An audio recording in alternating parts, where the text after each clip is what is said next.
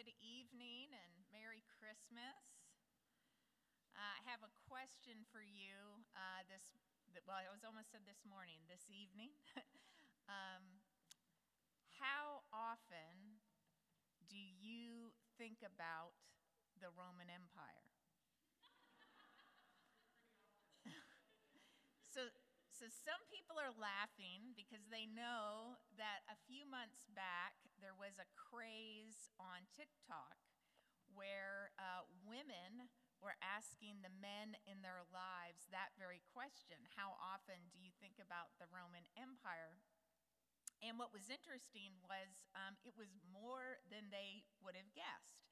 Um, it turns out their boyfriends, husbands, brothers, fathers, um, thought about the Roman Empire at least once a month, if not several times a day.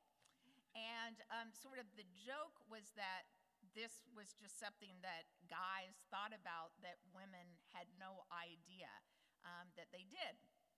So while the, the, the point of it was more about gender, I have to wonder what about people who read the New Testament? do people who read the New Testament think more about the Roman Empire than others? Because after all, everyone who wrote the New Testament lived in the Roman Empire.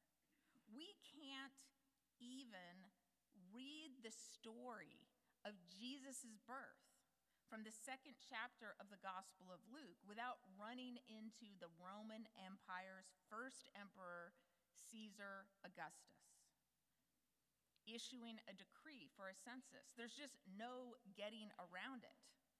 Jesus' birth, as well as Jesus' death, is shaped by the fact that he was a Jew living under Roman occupation. Because the Roman Empire required all the heads of the households to return to their towns for the census to be counted and to be taxed, Joseph heads to Bethlehem, along with a very pregnant Mary. And so, with the Roman Empire as the backdrop for our story, Jesus' birth story comes to life. It starts out as a very humble story. Consider if this was your birth story. Can you imagine being a kid, having some friends over for your birthday, and your mother starts reminiscing? Oh, yes, I remember we were in Bethlehem for the census. We were staying with the animals because there wasn't any other place for us to be. And oh, yes, among the animals, I gave birth to you and put you in a feeding trough. Mom, that's enough. Nobody wants to hear that.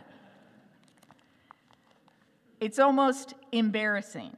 And yet, through these humble and ordinary events, the Roman census, a birth among animals, the Lord accomplished what he had promised. The great King David was born and raised in Bethlehem some 1,000 years before Jesus' birth. And the Lord had promised David that one of his heirs would rule on that throne forever. Hundreds of years later, the prophet Micah prophesied that the one to be a ruler in Israel would come from Bethlehem, the city of David. And so it came to pass that a descendant of David was born in Bethlehem, and his name was Jesus. Now, in the fields outside of Bethlehem, David had once shepherded his father's flocks. And on the night of Jesus' birth, there were shepherds out there doing the same thing. And it was those shepherds who received the most fantastic birth announcement. An angel of the Lord stood before them, and the glory of the Lord shone around them. And predictably, the shepherds were petrified. But the angel told them, Do not be afraid. For see, I am bringing you good news of great joy for all the people. To you is born this day in the city of David a Savior who is the Messiah, the Lord. The Jewish people had been waiting for hundreds of years for a Messiah, for a Savior. And interestingly enough, Caesar Augustus was sometimes called Savior and Lord by the Romans. And the coins, the Roman coins that bore his image, read Son of the Divine. But the Jews believed that the emperor and his empire were what they needed saving from. And now these shepherds were the first to hear about a Savior born not far from where they were. And the angel gave the shepherds this instruction on how to find the baby This will be a sign for you. You will find a child wrapped in bands of cloth and lying in a manger. So, that strange setting for Jesus' birth actually made it easier for the shepherds to find him. Not too many babies were in feeding troughs in Bethlehem. Then the angel was joined by a multitude of angels who were praising God and saying, Glory to God in the highest heaven, and on earth, peace among those whom he favors. Peace on earth. A desire 2,000 years ago, and a desire in our hearts today. After many years of civil war among the Romans, Caesar Augustus had finally brought about the Pax Romana, the Roman peace. But it was a kind of peace that was enforced by Roman soldiers with little tolerance for any disturbance of the peace. Those who did cause disturbances and uprisings would be dealt with swiftly and harshly. But the angels proclaiming Jesus' birth spoke about another kind of peace, a peace that did not come from emperors or soldiers, but from the Lord. Once the angels were gone, the shepherds wasted no time. They said to each other, Let us go now to Bethlehem and see this thing that has taken place, which the Lord has made known to us. They did not want to wait one minute before they went to see this child in a manger. And sure enough, they found him along with Mary and Joseph. And they shared with them what they had experienced and the words they had been told about the child. Luke writes, All who heard it were amazed at what the shepherds told them, and were told that Mary treasured all these words in her heart. Mary, who had suffered the indignities and judgments that came to a girl who was pregnant before she was married. But she was fully vindicated by the shepherd's report. She was indeed a virgin giving birth to the Messiah, even to the Son of God.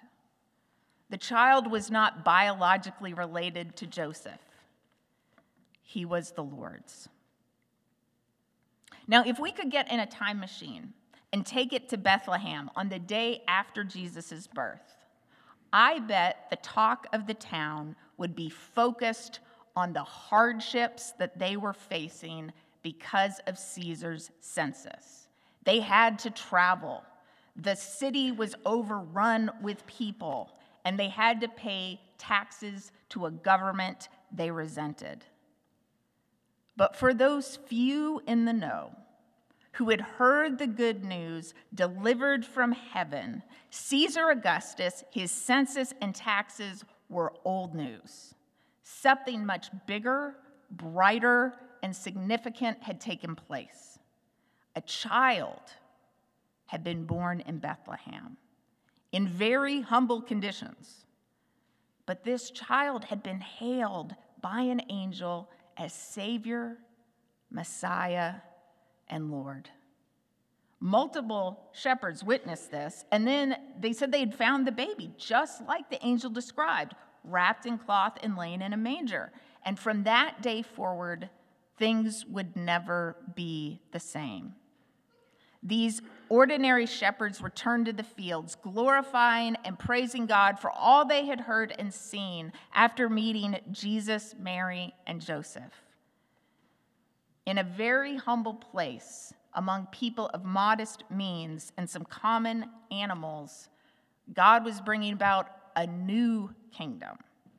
This kingdom would grow even larger than the Roman Empire which would be very difficult for people of that time to imagine.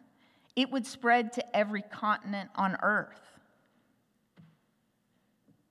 This kingdom, unlike the Roman Empire, would know no end. And for this kingdom, God sent a king who was different from anyone the world had ever known.